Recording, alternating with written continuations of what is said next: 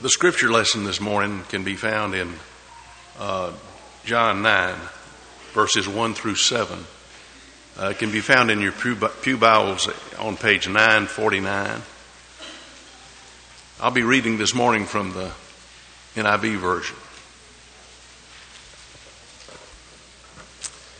As he went along, he saw a man blind from birth. His disciples asked him, Rabbi, who sinned, this man or his parents, that he was born blind? Neither this man nor his parents sinned, Jesus said, but this happened so that the work of God might be displayed in his life. As long as it is day, we must do the work of him who sent me. Night is coming when no one can work. While I am in the world, I am the light of the world. Having said this, he spat on the ground and made some mud with his saliva and put it on the man's eyes. Go, he told him, wash in the pool of Siloam. This, mean, this word means sent. So the man went and washed and came home seeing.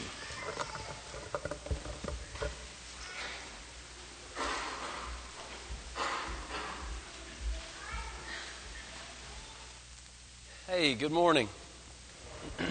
Try that again. Good morning. I uh, am very excited to be able to speak to you today, and um, I'm so glad that all of you are here. We've got a lot of guests in the audience today, and we're thankful you're here as well. Um, I hope everyone's had a great week, and happy Father's Day. Hope you're excited to be here today as we worship the God who is responsible for giving us every good thing that we have in our lives. And we do have a lot to be thankful for. Uh, the last couple of weeks, there, has been a lot going on here at this congregation, and there's been a lot of, been real busy, uh, but there's been a lot of good going on. A couple of weeks ago, we had a wonderful week of church camp, um, at a, and, and, what a way to begin our summer. We, uh, we took a, somewhere around 175 people to a place called Western Kentucky Youth Camp in Marion, Kentucky, and our theme was Rhinos Are Us, or if you say it real fast, Rhinoceros. And uh, we talked about why we want to be like this magnificent beast, why we want to be like the rhinoceros. Um, there's a lot of lessons that we talked about that we can learn from them. For instance, uh, rhinos are really great listeners. They have an incredible sense of hearing, and uh, they can hear things that the human ear can't hear. And we talked about how we want to be so in tune with God that we, we hear what He has to say, unlike a lot of people in the world might not hear what God has to say. Uh, we talked about the rhino's horn uh, a lot, not, not, a lot of people know this, but the horn of the rhino is made of, of matted hair. That's kind of weird, right? But we talked about how the reason that it's so strong is because all of those hairs are kind of matted together. There's something powerful, and they come together and they make something strong, and how we need to be like that in the church. We need to be like that as Christians. Rhinos are like the only four legged mammal that can't move backwards. And that's the other thing we talked about. We, we kind of liken that to the Apostle Paul when he talks about how he wants to forget the things that are past and, and move forward. And we talked about how, as Christians, we want to be people that, that move forward. We talked about how, uh, how uh, rhinos, they have terrible eyesight. They don't see obstacles, really. They can charge, they're kind of a reckless animal. They run 35 miles per hour. They can't see very well. And so we talked about how, as Christians, we want to be people that don't see obstacles, but see opportunities. And how we, we just want to kind of charge through life that way. And when something comes along, we want to just charge through it. And then finally, uh, the last day of camp, we talked about how a group of rhinos, which by the way is called a crash, I love that. A crash of rhinos protects each other. And when they have a young baby rhino, I think you call them a calf, when you have a, a baby calf, that rhino is, is not allowed really to be on its own until it's three years old. And whenever a predator comes, they literally surround that rhinoceros. And whenever danger is, is coming their way, that's how they protect their own. And as Christians, we need to look out for one another and protect each other too.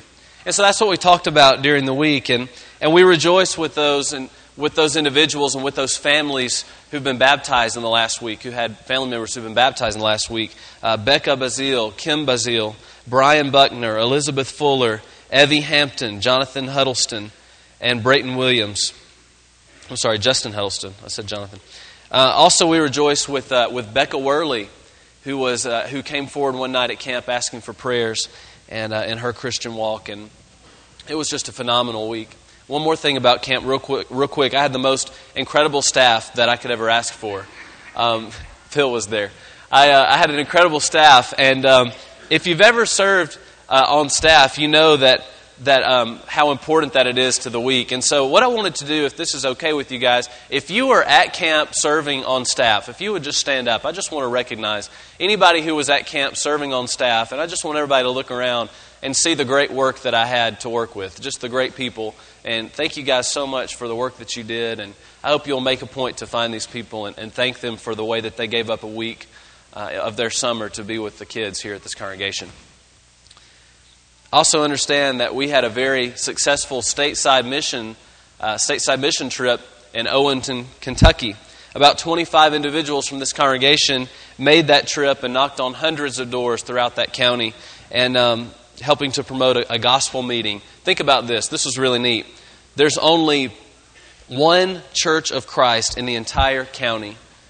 That church had its first worship service this past Sunday morning while our team was down there. God opened some doors, and we praise Him because during the week, as a result of the Bible studies that have been set up, seven people were baptized into Christ. Pretty cool to think about that the church was planted with a husband and wife, the preacher and his wife, and throughout one week, they added seven members to their membership. I know that several more Bible studies will continue to be set up, and, and even more seeds will be planted as a result of the things that were done there this past week. We're thankful for Mike Kibbe's leadership uh, in planning that great trip and making it a reality. So, how cool is this? The last 14 days, 14 souls have been added to the family of God. God is good, amen? He's good. And finally, a team of about 25 people are in Hattiesburg, Mississippi for our teen mission trip that's going on this week. And big plans have been made to reach out to that very large city and the church there in Hattiesburg, Kensington Woods Church of Christ, has, has done a lot there to promote this. They're going to knock hundreds of doors trying to get more Bible studies set up. And our own David Shannon, and that's the reason you see me today, David Shannon is there holding the gospel meeting for the week. And I know that that will be a, a tremendous blessing to that congregation. The group left Friday morning, and about 9:30, uh, Lord willing, they'll be back Thursday evening of this week, and we look forward to hearing about the, their efforts as well, that, that trip. And we definitely appreciate Randy Duke's leadership in organizing that trip. It was World War II. At 5:30 a.m. on, on May the 10th, 1940, Nazi Germany began a massive attack against Holland, Belgium, Luxembourg, and France. The United States hadn't yet joined the war, and the enemy was winning, and things weren't looking good for the good guys. German tanks staged a surprise attack on the Allied armies in Belgium and were plowing through the Allies. The Battle of Dunkirk was underway. And it was Winston Churchill, the Prime Minister of Britain, who put it this way The whole root and core and brain of the British Army had been stranded at Dunkirk and seemed about to, to perish or be captured. Things looked bleak for the Allies. And as the Nazis marched onward, conquering as they went, the British forces were, were with their backs against the wall. They were on the verge of being wiped out, and the Nazis were closing in. But a secret plan was underway to rescue the troops. Winston Churchill had ordered virtually every kind of boat that he could find to evacuate the troops safely back to Britain's shores. And over the next nine days, Royal Navy ships and thousands of local fishing boats of every shape and size were able to evacuate 338,000 troops from the coastline. It was called the Miracle at Dunkirk. And if not for that evacuation, who knows how, how history would have been written? It was a brilliantly executed plan. But even so, after just a few weeks of battle, Hitler's armies had conquered Holland, Luxembourg, and Belgium. Paris fell on June 14th. And three days later, the French requested a treaty. Things looked bleak for the Allies fighting the Nazis. The following day, June the 18th, British Prime Minister Winston Churchill spoke to the House of Commons about the disastrous turn of events in Europe amid the stark realization that Britain now stood alone against the seemingly unstoppable might of Hitler's military machine. He spoke these words before the House of Commons that day. I expect that the Battle of Britain is about to begin. Upon this battle depends the survival of Christian civilization. Upon it depends our own British life and the long continuity of our institutions and our empire. The whole fury and might of the enemy must very soon be turned on us. Hitler knows that he will have to break us in this island or lose the war. If we can stand up to him, all Europe may be freed and the life of the world may move forward into broad, sunlit uplands. But if we fail, then the whole world, including the United States, including all that we've ever known and cared for, will sink into the abyss of a new dark age made more sinister and perhaps more protracted by the lights of perverted science.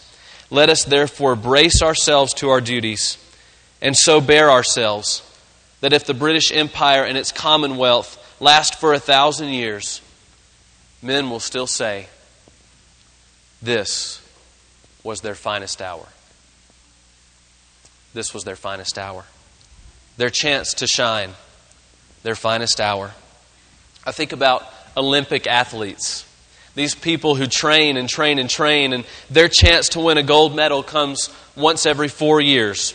To even make it to the Olympics is virtually impossible because these men and women train and train and train. And if you're so lucky to even qualify to be in the Olympics, that's one thing and they train and train. And whether they're a gymnast or a weightlifter or a skier, they're crazy about their diet. They're crazy about the foods that they, they eat and how much sleep that they get and uh, about the amount of hours that they put into the, this training. And, and day after day, they put themselves through this. Why?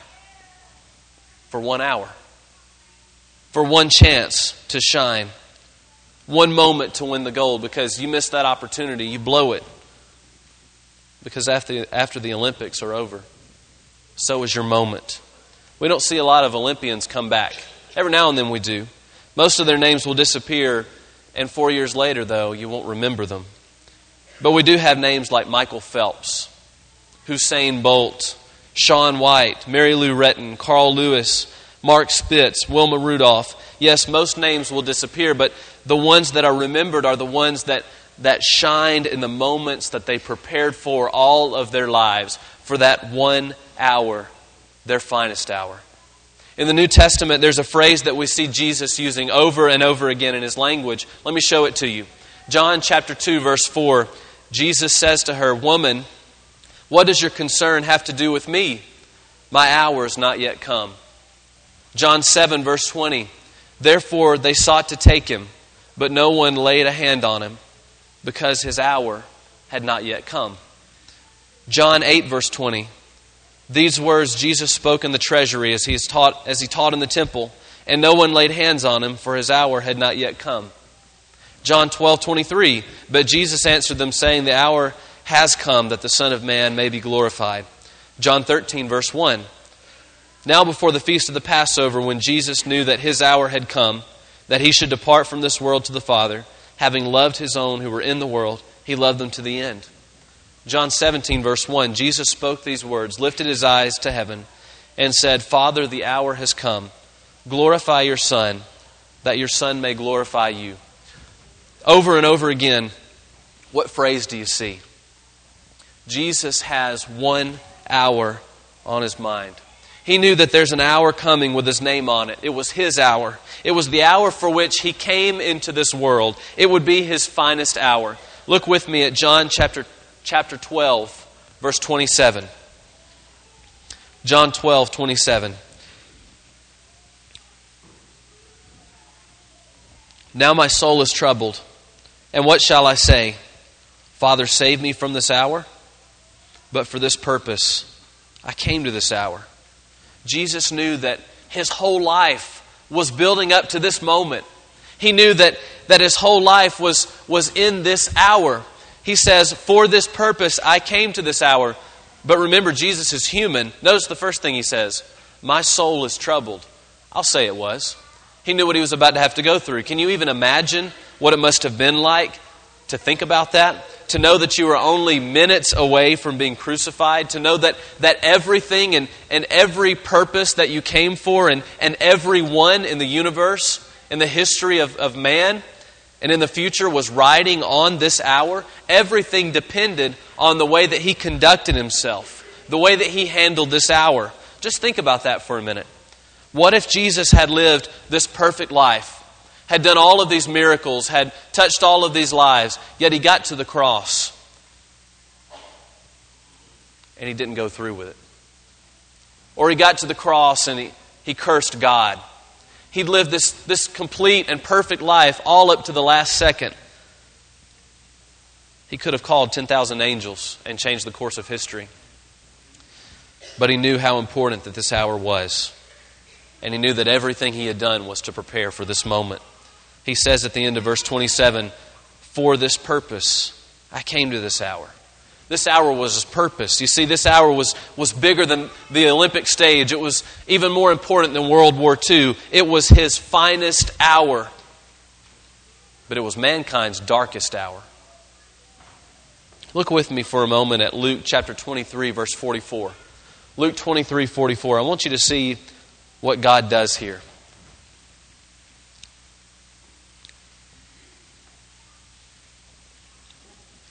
Now it was about the sixth hour, and there was darkness over all the earth until the ninth hour. Then the sun was darkened, and the veil of the temple was torn in two. And when Jesus had cried out with a loud voice, he said, Father, into your hands I commit my spirit. Having said this, he breathed his last. It was the darkest hour in the history of the earth. Man crucified the Son of God. What does God do? He literally paints the scene black. He pulls down the shades. It's cloaked in darkness. The shades are down, and, and darkness covers the earth. Everything goes black, and all of creation is dressed for a funeral. For three hours, the Bible says, darkness covered all the earth. The sun was darkened. Wow. The sun was darkened? How did that work? I think that about an eclipse, you know, when the sun literally kind of disappears from our sight for just a few seconds or minutes. And this one lasted three hours. It was man's darkest hour. The deed was done that shook the earth and veiled the sun. Let me ask you a personal question. What would you say if I were to ask you about your darkest hour? And to think about that time in your life. I'm talking about that time when, when you just felt emptiness. Maybe you just felt nothing at all. You felt empty. You felt numb, like nothing in this world mattered at all. And to think about your relationship with God, what relationship with God? It just isn't there. But when you finally do allow yourself to feel something, all you feel is hopeless. All you feel is helpless, alone you feel like a dead man walking. When you think about your darkest hour, you think about something that you've done that if anyone ever found out about it, they wouldn't look at you the same way. Your darkest hour is a time that you're ashamed of, and, and let's be honest, most people aren't going to walk up, up to you and say, Hey, um, let's talk about the worst struggles that you've ever had. Your darkest hour. Maybe there's somebody in this room this morning and you're thinking to yourself, My darkest hour is now. You've described it to a T. I'm, I'm really struggling right now because Satan's got me by the throat and he's choking the life and the joy and the peace right out of me. Maybe you're thinking, I need someone to help me. What you really need is someone to save you. What you really need is a Savior. What about your darkest hour? Or what if we could ask different individuals in God's Word about their darkest hour? What about David, the man after God's own heart? What would he say about his darkest hour? Maybe he'd mention the sin surrounding Bathsheba and, and how his heart turned away from God and how he had Uriah murdered on the front lines of battle and how the baby that Bathsheba and David had from their affair died. That's a dark time in his life. How about Peter? I bet Peter's darkest hour came when he denied knowing who Jesus was. How about Judas? Talk about your darkest hour. Judas played a key role in the hour that Jesus kept talking about. In a way, Judas was the one who, who turned over the hourglass. Judas is the one who set that plan into motion. He started the stopwatch, he got the clock ticking. It was the darkest hour that the world had ever seen. But you might say Judas's darkest hour came when he took his own life. He could have been forgiven, which, by the way, is, uh, is incredible to think about. Judas could have been forgiven. If Judas could have been forgiven, so can we. It doesn't matter how down in the dumps we are, it doesn't matter how terrible that we feel. If, if Judas could be forgiven, so can we. Whatever sins you, you've committed, you didn't sell the Savior for 30 pieces of silver. God can forgive you. Our darkest hours are those terrible times that we don't like to think about. There are those times when we did something awful, and I don't know exactly how that hour looked for you, but no matter who you are, I can guarantee you this our darkest hours come when we are separated from God. Our darkest hours come when we're separated from God. Any hour spent away from God is our darkest hour. And not only does that include every terrible thing that, that you've thought of, but that includes the sin that you don't even think about being a big deal. Because every sin that we commit separates us from God. And any hour spent away from God is our darkest hour. Ephesians 2, verses 4 and 5. But God, who is rich in mercy, because of his great love with which he loved us, even when we were dead in our trespasses, made us alive together with Christ. By grace you have been saved. Listen, it's no coincidence that we feel alone in our darkest hours. It's no coincidence because those are the times when we have distanced ourselves from God. In our darkest hour, this verse says, we were as good as dead. We were dead in our sins. In John chapter 1 verse 5 it is written, "The light shines in the darkness, and the darkness has not overcome it." Yes, the world was masqueraded in darkness, but Jesus, the light of the world, would not be quenched. His finest hour was his perfect obedience, even to the point of death. The darkness would not overcome him. But I've got another question this morning. What would you say if, if I ask you about your finest hour? Has there been a time in your life when maybe you felt like you were living at your best? Has there been a time in your life when your light shined brightest? Bottom of the ninth, bases loaded, full count. Your team's down, three runs. You step up to the plate and you knock one right over the right field fence. Really? Is that your finest hour? Or maybe it's like fourth and inches. Your team, your other team, other team is on the goal line. The state championship's on the line. You sack the quarterback and seal the win for the team. Is that your finest hour? Really? It's your wedding day. You think, man, my wedding day is going to be my finest hour, the day when I, I marry that girl, the love of my life, or I marry that guy, and we begin our new life together, and, and everything's going to be perfect. Is that really your finest hour? I mean, what, what does it mean to have a, a finest hour? Those are all great moments in life, right? I mean, I didn't experience any of those with the bases loaded or anything like that. But those are great moments in life. You hit the shot at the buzzer that sealed the win for your team, that's great. But what is it that, what is it when we have a finest hour? What does it really mean? I mean, it's got to be bigger than that, right? Those are great moments, but the greatest moments in life aren't found on the football field. And oh, that more parents understood that. Parents, God's not going to judge your child on how great of a ball player he was. Parents, He's not going to choose, He's not going to judge your daughter on how great she was at basketball. And please understand, I'm not saying this at anybody in particular. And if this one applies to you, I'm saying it to you, but I'm not saying it at you. What are you teaching your child when you let them choose baseball over God?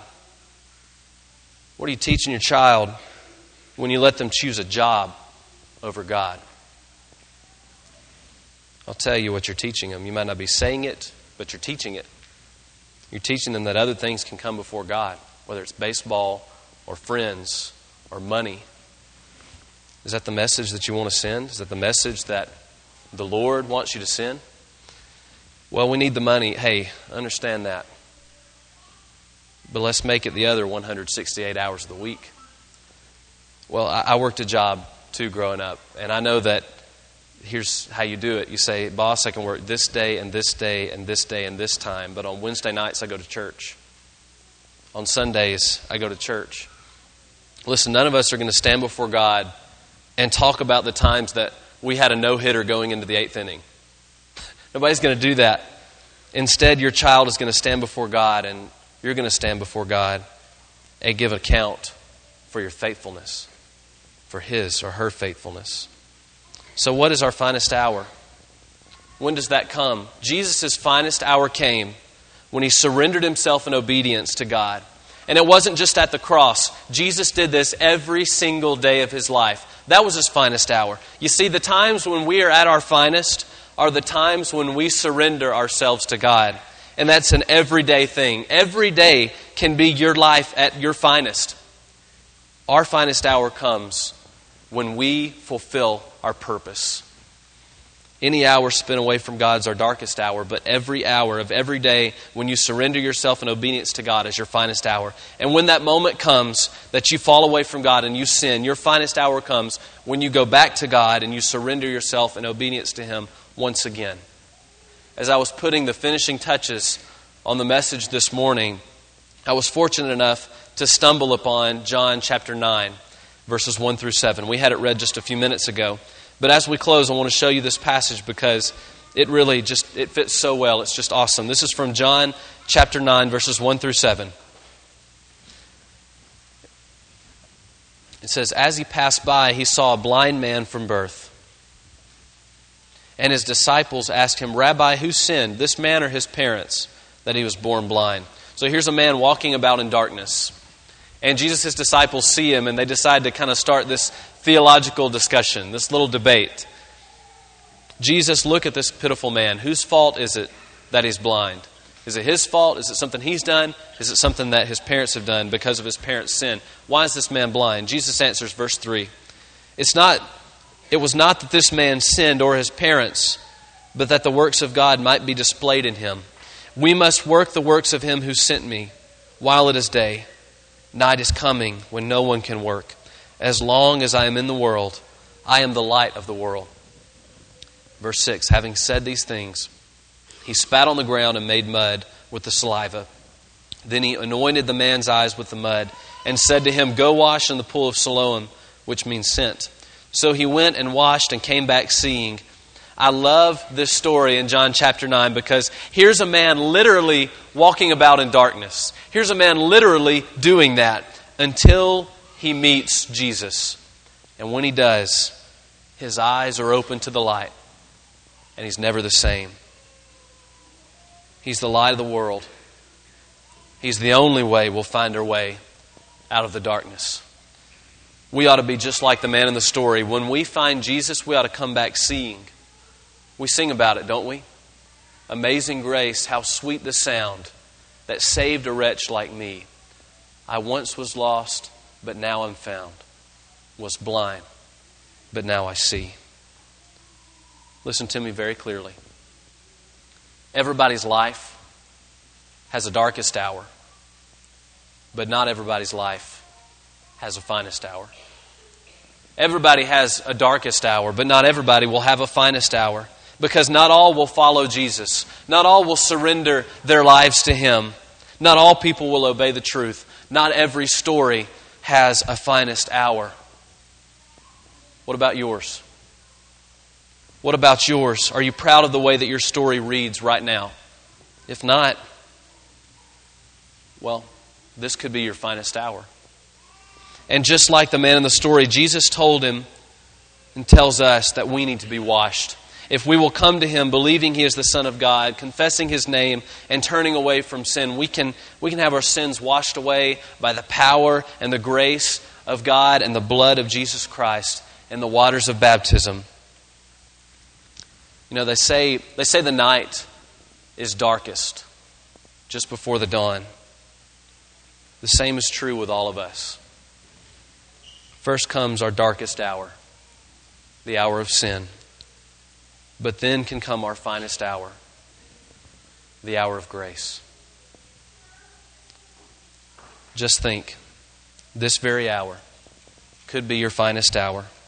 The hour when you make things right with God. All we have to do is surrender ourselves in obedience to Him. If we can help you in